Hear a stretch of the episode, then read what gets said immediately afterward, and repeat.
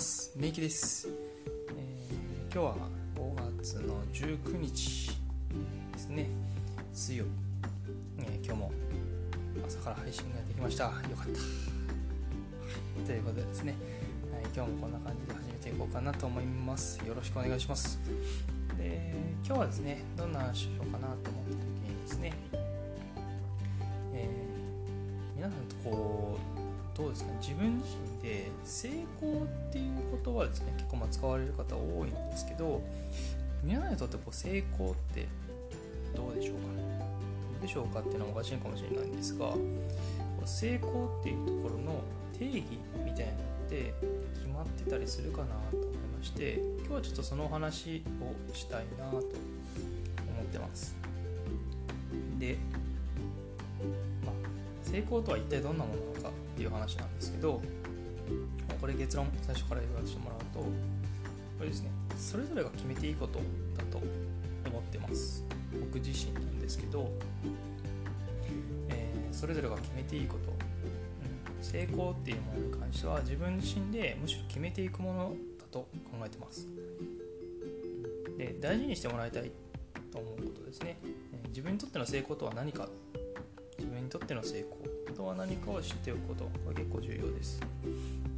でそれにそれが実感できていることっていうこの2つ、うん、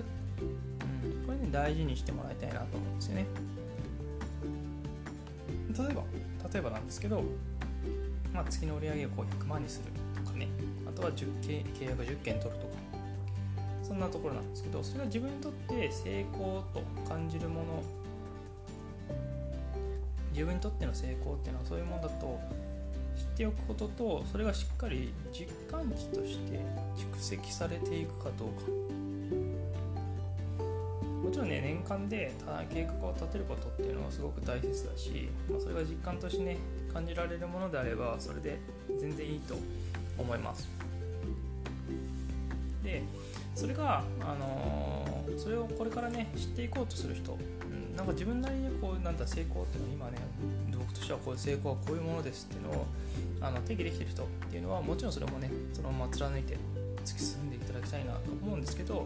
なんか、まあ、今日ねこの話を聞いてもらって実際にいや成功って別にみたいな特に決めてないですみたいな人がいる場合に関しましてはこれからあのいう3つのポイントっていうのがあるのでそれですねあのぜひ気にかけて気ににしても気にしてもらっていやこの3つのポイントを押さえてもらってあの成功っていうのを定義してもらいたいなと思います。3つのポイントです。でまずですねまず1つ。できるだけ日ごと日にちごとに成功を感じれるものにする。っていうのが1つ。でもう1つが見える化できるものだとより良い。見える化できるものだとより良い。で3つ目。倒的にハードルを下げる。この3つですね。圧倒的にハードルを下げる。まとめるとできるだけ日ごとに成功を感じれるものにする。見える化できるものだとより良い。圧倒的にハードルを下げる。この3つなんですけれどもまず1個ずつ見ていくと結構ですね、まあ、年単位でとか月単位とかでこう成功っていうのを、ま定義する方もいらっしゃいます。いいんですけどそういうのはできれば週だったりとか、まあ、日ごとできれば日ごとに、まチャンクダウンって言うんですけどチャンクダウンしてみてもらって日ごとに感じる成功にぜひ落とし込んでみてもらいたいなと思うんですよね。これがあると進めている感覚がある、うん。まあ、でもモチベーションの維持とかねあとはまやる気とか、まあ、気持ちの部分とかにはかなり関わってきます。でこれ補足なんですけど日ごとの成功をねあ定義してからそれを年単位に上げていく、まあ、逆にこうチャンクアップっていうんですけどをやるよりもですねあの意欲が湧いてくるのでここに関しては、うん、なんかもしねこう年単位とか月単位とかそういうのがある場合はぜひですね日ごとに何か自分なりに感じれるものないかな成功を感じれるものないかなっていうのをぜひですねそこまで落とし込んでもらってそれをこう毎日やっていくっていう風にやるとどんどんどんどんやる気も気持ちも上がってくるところなのでこれぜひですねやってみてもらいたいななんて思いますなんでできるだけ日ごとに感じれるものを設定する。で実際それを決めたら視覚として認識できるように、えー、してもらった方がより良いです。視覚的に、まあ、要はだから簡単に言えばメモを取るとか紙に書いて置いておくって感じですね、いつも見えるところにそういうのがあったりすると、まあ、例えばねたまに忘れちゃったりすることもあるわけですよ。なんですけどそういうのが防げるのと、まあ、毎日見るところにもしね置いてるの例えば毎日パソコン見るならパソコンの横に書いておくとかするとものすごくねそれを意識することができるのでそれをですね続けていける要因になるわけですよ。なんかねこう気持ちだけだとどうにもならないところがあるのでそういった仕組みを作るっていうのはすごく重要なところです、まあ、例えばねさっき言った例題みたいな形で数値として成功を定義しているっていう方はその数値化っていうのをしっかり、ね、記録しておくとかね記録して見えるようにしていってもらうとよりですねそれが実感できるようなところになりますのでそういったのをやっていくといいんじゃないかなっていうところ。で最後に圧倒的にハードルを下げる。ここ結構重要だったりします、成功の定義が分かりませんとかあとまできませんっていうね、うん、そういうのちょっと自分無理なんですみたいな場合は少しねちょっと難しく考えすぎてるんじゃないかなって感じる部分があるんですよ、まあ、そういったのをちょっと設定しすぎてる可能性があるって思った方がいいかもしれないです。繰り返しにはなるんですけど、まあ、自分にとっての成功と言えるものでいいんですよ。自分にとって。誰かに見せたりとか公開したりするわけでもないし誰かとこう合わせなきゃいけないっていうわけじゃないんですよね、つまり自分が進んでいる感覚を実感できるものっていうのを感じてほしいんですよ。毎日10万稼ぐとかねフォロワー 1000, 1000人増やすとかうんとまあねそんな別に大きなものに設定する必要は全くないんですよね、うん、それこそ毎日投稿する。かからでもいいしそういうのも本当難しいんだったら例えばねアプリを開くとか。あとは「いいね」を一回押すとかね。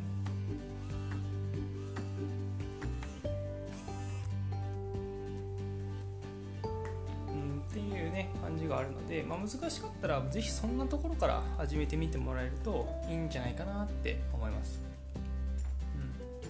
うん、なんならね、まあ、なんかアプリ開いて一回スクロールするとかでもいいと思うんですよ。それでもね、やってるし、進んでるじゃないですか。そういった感覚が自分の中にね、芽生えるものっていうのを設定してほしいんですよ。なんで僕のこう成功だ自分にとっての成功だと思えるもののハードルを圧倒的に下げるんです圧倒的にですそれを積み重ねていくんですよね、うん、積み重ねていって少しずつ大きくしていけばいいと思うんですよね積み重ねて積み重ねていって例えばねそれこそ俺を毎日投稿するってとこにちょっと上げてみる、うん、っていうことをしていくとそこにも積み重ねていくことによってやっぱ力がどんどん発揮されるんですよね。毎日投稿するっていうところにもしかしたら追加あの、ね、自分がやってるところに本当はそこに行きたいけどじゃあそこに行くためにはどうしたらいいかなっていうところ。いきなりそこに行かなくても全然いいと思うのでそういったためのその導入としてやっぱこういうポイント圧倒的にハードルを下げるっていうところのポイントを気にかけてもらえるといいんじゃないかなっていうふうに思ってます。でもう一回ねこう最後にまとめていくと成功の定義っていうところなんですけどそれぞれが自分で決めていいことなんですよね。それぞれが自分で決めていいこと。で大事なのは自分にとっての成功とは何なのか。それを知っておくこと。れが最初です。でそれを実感できているっていうことのこの2つ。これが大事。でその成功を定義する時の3つのポイントっていうのを今日お話しさせてもらいました。できるだけ日ごとに成功を感じられるものにする。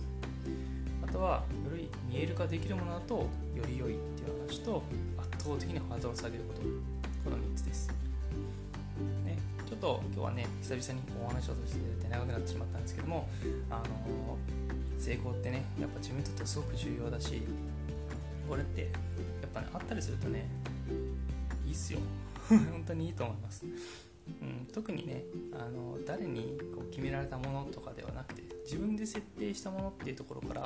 やっぱりねそれに向かってね頑張ってる自分っていうのを感じれるとよし今日も頑張ろうとかね明日も頑張ろうってなれるんですよね。そういう風になれるとやっぱりどんどん人生って進んでいくと思うんでこれ本当に重要だなって思ってます、えー、なんでねこれちょっとまだもし自分の中で決めてないとか特になかったなっていう人はねちょっとこの放送を聞いて自分なりのところでいいのでちょっとやってみてもらってそれをですねやっぱ毎日続けていく。僕もねやっぱコツコツ積み重ねていく力っていうのはすごく重要だと思ってるのでそこら辺はねあの大事にしてもらって自分が実感できるもの自分にとっての成功って何かなってそれを毎日感じれる自分になった時どんな人生が待ってるかなっていうのをね是非考えてみてもらうともうほんとワクワクして仕方なくなるかなって思います。